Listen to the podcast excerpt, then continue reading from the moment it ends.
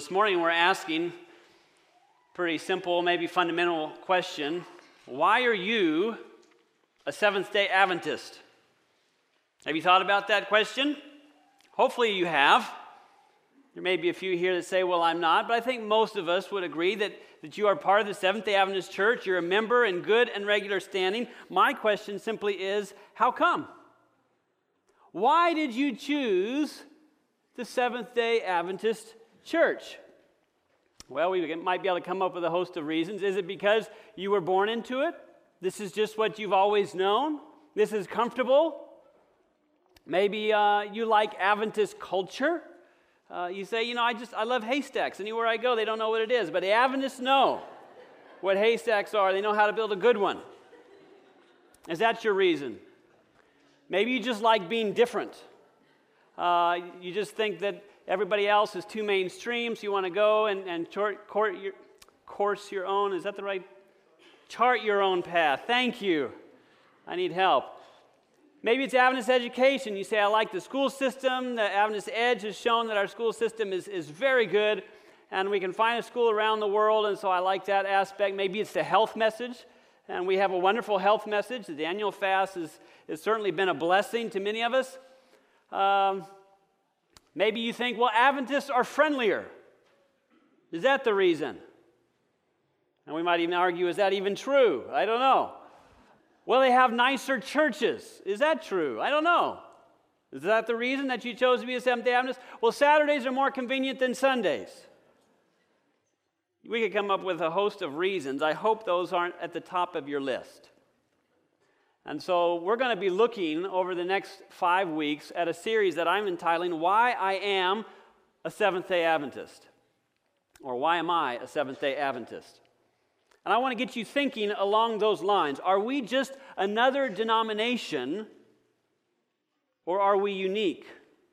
Are we peculiar? Do we have a message that is relevant at this time in Earth's history?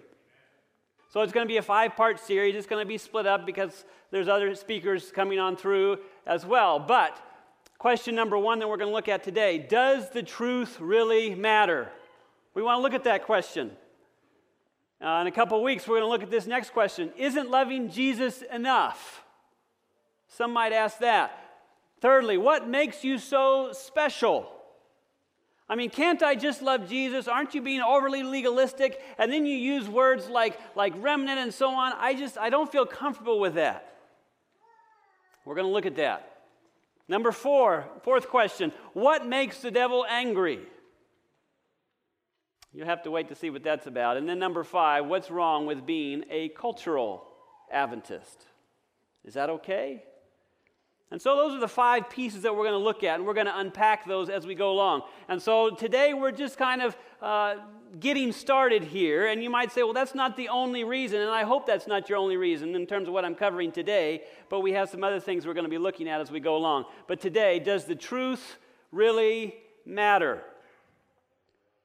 A lot of people today say there is no such thing as absolute truth. Is that true? You know, if we look here back in our own history, John Harvey Kellogg published in 1903 a book that was highly controversial called The Living Temple.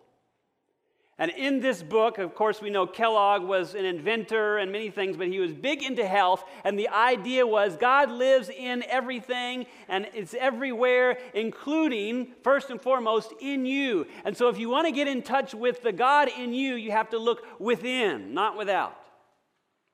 That's this idea of pantheism. The earth and all its life forms and processes are sacred. We belong to them and they to us. We are kin. So it's that idea that you hear, you know, for those of you that can remember Oprah Winfrey, and, and we, we talk about the power within. If I can just get in tune with the power within. And we know that to be pantheism. And so that created quite a stir within the Adventist church, and people were divided on one side or another. Who are they going to follow? Until eventually it came to a head, and Kellogg left the church. And Sister Wright, White, Wright, Sister White writes about this. Should choose my words better in, in volume 1 of Selected Messages, page 200. In the book Living Temple, there is presented the Alpha of deadly heresies. The Omega will follow, and, we will, and will be received by those who are not willing to heed the warning God has given. Now, what's this Alpha and Omega? Does anybody know the Greek alphabet? What does it start with? Alpha. And what does it end with? Omega. So here we have something that's going to be very similar to this living temple, this pantheism, this centering inward, and so on, is going to come about again, and she refers to it as the Omega. Later on, a few pages later, she says, Living temple contains the alpha, alpha of these theories. I knew that the Omega would follow in a little while, and I trembled for our people. I trembled for our people. You should know, as all this went on, by the way, that Kellogg was almost like a son to her. She prayed for Kellogg, she wrote to Kellogg, she engaged in every way that she could with Kellogg. And I would say that example would be a wonderful example with us today, as I believe we're starting to see this Omega apostasy. But should we malign these people? Should we write them off or should we pray for them? Are you with me? Because I think they're sincere, but they're sincerely wrong. And so we're going to look at that today. But you know, it's not something that's just impacting the Seventh day Adventist church. We see it in the Baptist church, the Methodist church, the Church of God. I mean, on down the list, the Catholic church, and our church as well. This idea that if I'm going to really connect with God, I have to focus on the sensory, right? It's about an experience. We had a ministers' meeting uh, recently that talked about the dangers of yoga. And everybody's having Christian yoga and holy yoga and undistracted worship. Friends, if you really look at the background of yoga, well, it's just stretching, it's just this. Well, people may say that, but if you really look into yoga, the whole thing is about getting your body into a position and emptying your mind where you can be filled. It's a very uh, sensory type experience. It's not so much of thus saith the Lord. So here you have people practicing yoga and the cross in the background and all these kinds of things. YogaFaith.com or whatever you find. Um, they also love to practice communion. Now, communion, again, is a good thing, but they like the, the taste, they like candles, they like all these types of things, and nothing's really, really based in Scripture as much as we want the experience. Now, granted, God gives us some things to experience. Baptism by immersion, we experience that, right? We participate in communion in this church. But when we practice communion in a way that is just all about uh, the feelings and the emotions and everything else versus God's word and what it really symbolizes, what it truly means. Some of you have heard of uh, these prayer labyrinths where people walk through, and, and it's this really complicated form of prayer that, again, is not found in Scripture. You don't find any mention of Paul or Peter or James or John or Jesus walking through a prayer labyrinth. We don't find any mention of centering prayer. We don't find any mention of drumming or any of these things where we take maybe a word or two or a phrase out of the Bible and we repeat it over and over and over in a chant as a way and a form of emptying my mind. Does this sound dangerous?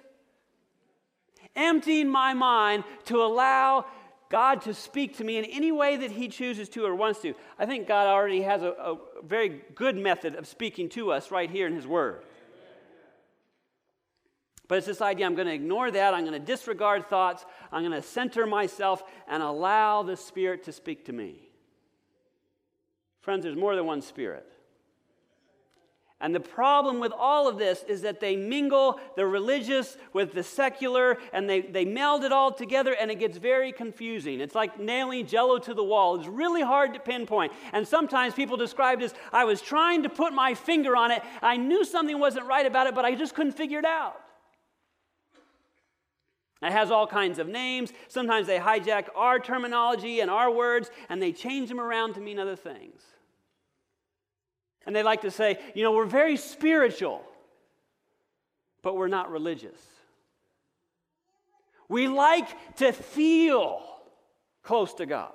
We like to feel and sense His presence. We like to taste and to touch and to, to go over and we do the rosary and all this stuff, but we're not so much into religious or what the Bible has to say or passages. We, uh. This is uh, Leonard Sweet. He says mysticism, once cast to the sidelines of the Christian tradition, and I would say for good reason, is now situated in the postmodernist culture near where? The center. Oh my. In the words of one of the greatest theologians of the 20th century, Jesuit philosopher of the religion dogmatist Karl Rahner, and he quotes him the Christian of tomorrow will be a mystic, one who has experienced something, or he will be nothing. Now it's interesting, uh, Leonard Sweet, I have heard this guy present. Sadly, he has come to uh, meetings that I've attended that our church has put on, Seventh-day Adventist Church has put on. I remember standing next to somebody, and I said, Who's this guy? Oh, the guy next to me says, You haven't heard of Leonard Sweet? He's incredible. He is? Oh, yeah, his books are amazing. That pastor friend of mine is no longer in ministry, by the way. Here's another one by Henri Nouwen. The book is called Here and Now Living in the Spirit. It says, The God who dwells in our inner sanctuary is the same as the one who dwells in the inner sanctuary of each human being. Starts to sound a little bit like Kellogg, if you will. Another one of his books, the quiet repetition of a single word can help us to descend with the mind into the heart. This way, the simple prayer opens us to God's active presence. So I'm not looking for truth. I'm not seeking out God's word and what it has to say on any given topic. I just want to quiet the mind, lower the thinking, pass out thoughts, and allow God to speak to me. Does that sound dangerous to you in any way, shape, or form? Here's another one Brian McLaren. The Bible is not considered an accurate, absolute, or authoritative or authoritarian source, but a book to be experienced. And one experience can be as valid as any other. Therefore, your experience and your experience and your experience and this book here, they're all the same. They're all on the same plane. They're all valid. Mercy. Experience, dialogue, feelings, and conversations are equated with Scripture. So we find God in the conversation. We find God, and they speak all these weird terms. We find God in the knowing. Of Scripture? No, just the knowing. We find God in asking questions. You listen to these guys, and they'll say things like, you know, every day I wake up in the morning and I think, is this whole thing a lie? And I doubt and I question, and I'm just not sure. But God's in the questions. I'm just supposed to doubt. I mean, that's the beauty of the whole thing, is that the whole thing is so elusive. And we say, wow, that's a deep thinker. That's amazing. I wish I could doubt, question. Do you hear a hiss of a snake anywhere? This one's very concerning to me. Super Soul Sunday. You watched the wrong thing a few weeks ago. You need to watch Super Soul Sunday.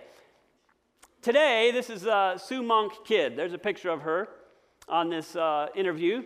Today, I remember the event for the radiant mystery it was, how I felt myself embraced by Goddess, how I felt myself in touch with the deepest thing I am. It was the moment when, as playwright and poet, and I don't know how to say that person's name, put it, I found God in myself and loved her. I loved her fiercely. And then she continues The ultimate authority of my life is not the Bible. It is not confined between the covers of a book. It's not something written by men and frozen in time. It's not from a source. It is not from a source outside myself. My ultimate authority is the divine voice in my own soul, period. At this point, you may be wondering why we're talking about this in church. Because, friends, this is a super tsunami wave, if you will, sweeping across Protestantism. And Adventists are not uh, exempt from that. I see my friends, people that I care about, and you probably could say the same, that you care about, getting caught up in this. And the danger with this is there's no longer a thus saith the Lord needed. In fact, I don't want it. I just have to, to empty my mind, and the Spirit can tell me whatever it wants to. And that's truth. How are we supposed to, aren't we supposed to test the spirits and see if they're of God? And how do we test them? If not by God's Word. How do we know what truth is if we throw out God's Word? Sorry, you didn't see that. This is something in the Adventist church. It's called I Follow. It's kind of small here. It says Disciples Resource for Seventh day Adventists, the I Follow Discipleship Resource. Finally, a discipleship training resource that pastors can really trust.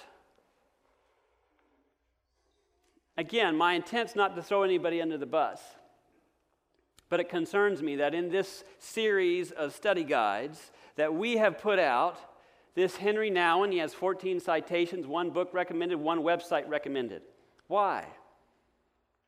Brian McLaren has six citations, five books recommended, a total of 24 times. Why? Richard Foster has three citations, two books recommended, a total of 16 times, website listed five times. Why? I don't have time to go over all the quotes I could find on all these individuals that you'd say, What? Now, granted, you probably could pull some stuff that each of them said that sounds good and we could agree with and we could say, yeah, that makes sense. And that's what scares me. Is we're going to mingle just a little of the good with a little of the bad and we're going to put it together so people can say, no, this is good. My kids brought up to me the other day, Daddy, I still remember when you told that children's story about the cookies with dog poopy in it. Any of you remember me telling that story? You know, the kids wanted to go see a movie and it had a bad part in it, and oh, but it's just a small part, and this and this and this. Okay, you go out and play, I'll think about it. And Mama bakes some cookies, and she says, Oh, before you eat those, just you, you need to know that I went out in the yard, I took just a pinch of dog poopy, and it's in the cookies, but don't they smell good? Go ahead, have some. Leonard Sweet, four citations, one book recommended, one website recommended. Why? So I can recognize the name and say, oh, yeah, I saw that in my discipleship. He must be a good, I'm going to read more of his stuff. They pass out his books at the One Project, left and right. Here's another one they like to pass out books. N.T. Wright. He has nine citations, four books recommended, a total of 21 times, uh, and his website's listed. Why? My fear is because this is no longer enough. This was good for a time. This was present truth for a time, but now we're going to launch into something even better. New flung fields. And it's all centered in experience. We're going to catch this wave and we're going to ride it. This is out of one of the, the parts of this. I'm quoting from uh, one of these lessons. One essential is meditation. Is meditation a bad thing? No. I'll show you a verse in a minute. You already know it to meditate on God's word, right? This refers to the mental practice of emptying the mind. Has anybody found that in Scripture? No. When my wife tells me my mind is empty, I take it as an insult. But anyway, mental practice of emptying the mind, quieting the chatter of my thoughts, and entering into mindfulness, as if this is a deeper exi- existence, right? I recommend doing it for two periods. This is not me talking, so don't misunderstand. But it says I recommend doing this for two times a day, about 20 minutes in the morning and again in the evening. I sit in an alert manner and concentrate on slowing my breathing. Distractions are noted and let go as I focus on inner quiet. Folks, if you read the Bible and if you read Spirit of Prophecy, this stuff is alarming. And my fear is people aren't catching it because people aren't reading their Bibles and they're not reading Spirit of Prophecy. this inner quiet. I, could, I didn't put it up here, but there's another quote about how we focus on breathing and our breathing. I don't know anywhere in Scripture where it says I need to focus on my breathing. Joshua 1 8, this book of the law shall not depart from your mouth, but you shall meditate in it day and night, that you may observe and do according to all that is written in it. We're supposed to meditate on God's word, not this humming, humming, humming, get that out, get that out, get that out. Let whoever Spirit wants to pour in. Now, I don't think the, the devil's dumb enough to give us terrible things the first time. He's going to build some rapport with this practice, don't you think? But then slowly, the devil's so patient, he starts pulling us away. Here's another, uh, I know it's small, so I'll read it to you. Uh, this was a retweet by somebody who presented at Fletcher not too many years ago. It says, Those who elevate the Bible to a status of divinity have invented a new religion. It's called Biblicism. I think he comes up with that word. This religion is a rival to Christianity. So we can't uphold, and, and this is retweeted by Navnus, we can't uphold this about, you know, higher. I mean, they're making it seem there's a dichotomy between Christ and his word. Is, is there need to be a dichotomy between those two? Or is Christ embodied in his word? I mean, the word is Christ. Christ is his word. This is his word.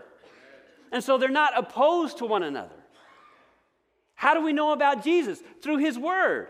How do we know his will and plan for his life, our life? Through his word.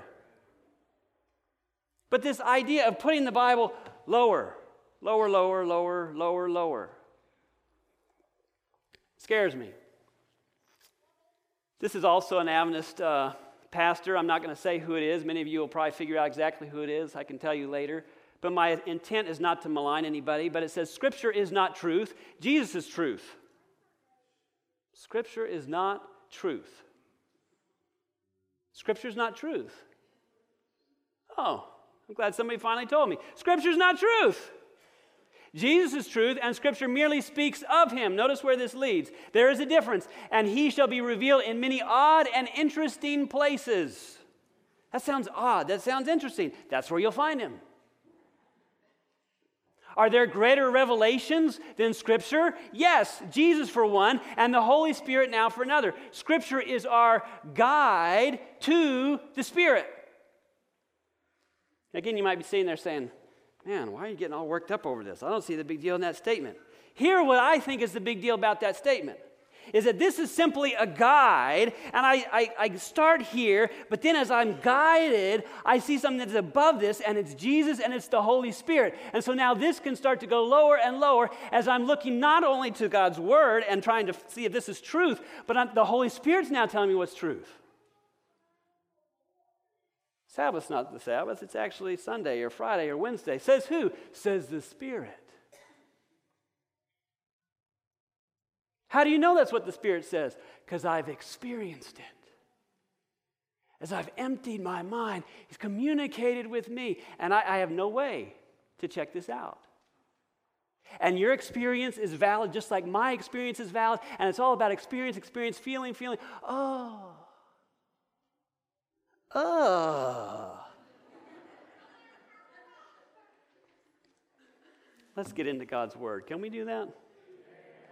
John 17, 17 says this Sanctify them by your truth. And what's the next line? What did you say? Your word is truth.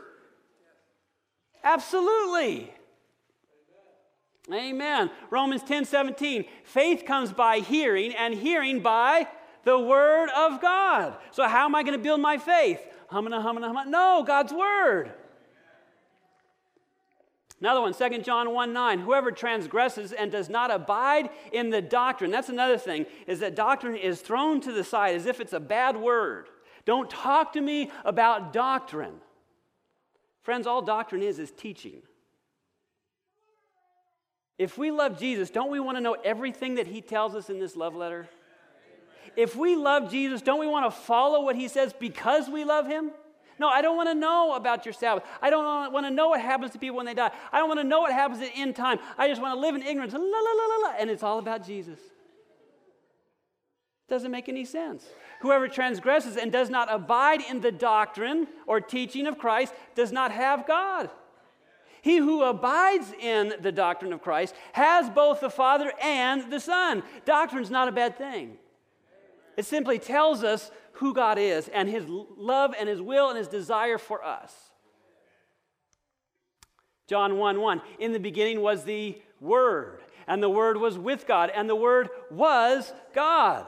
They're not opposed to one another.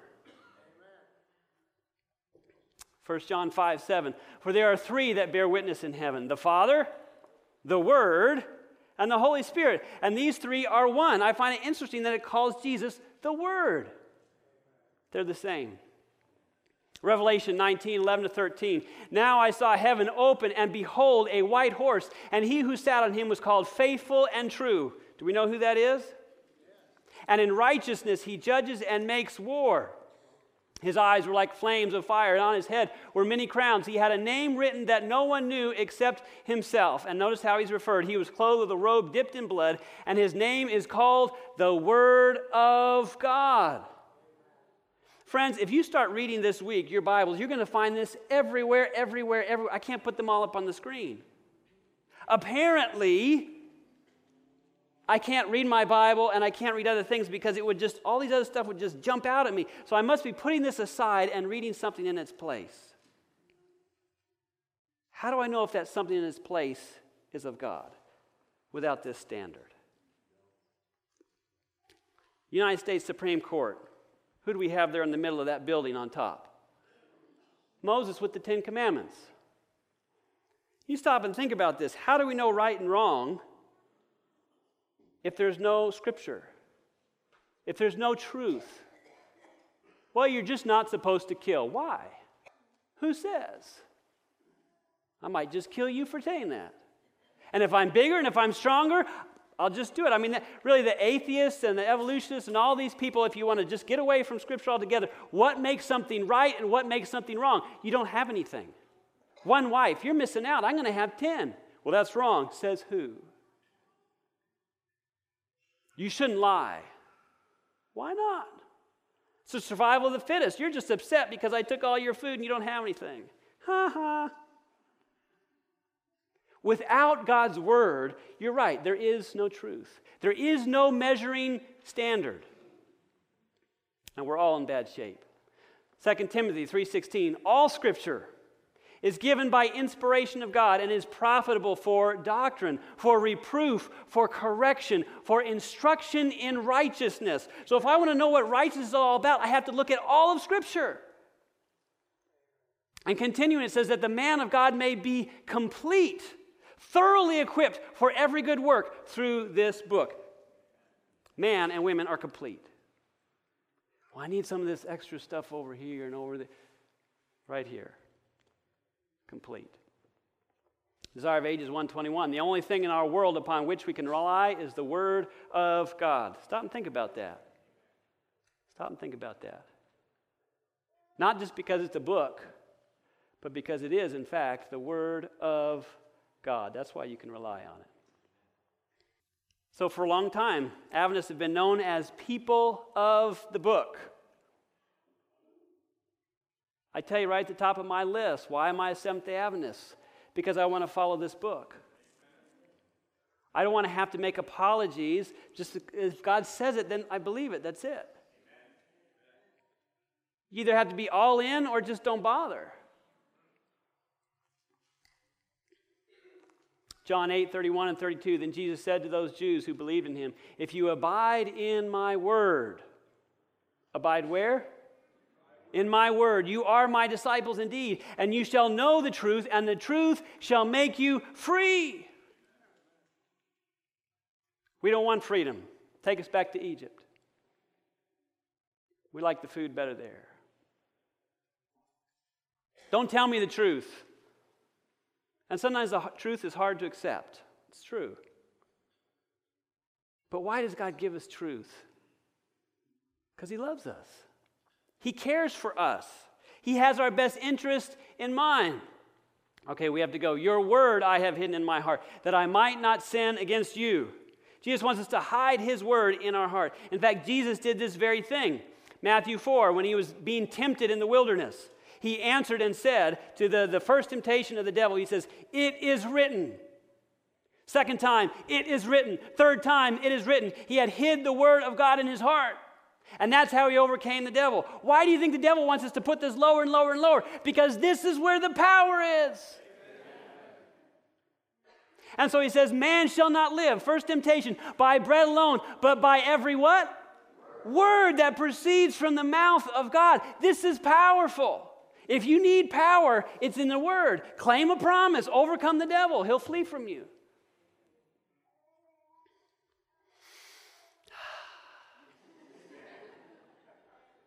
Ephesians 6 17, and take the helmet of salvation and the sword of the Spirit, which is the Word of God. Now, sometimes that's a, a two edged sword, sometimes it hurts, sometimes it steps on my toes, but I need it.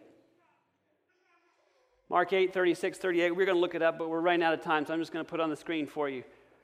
This is what Aiden read. Thank you, Aiden. You did an awesome job. What will it profit a man if he gains the whole world and loses his own soul? Or what will a man gain in exchange for his soul?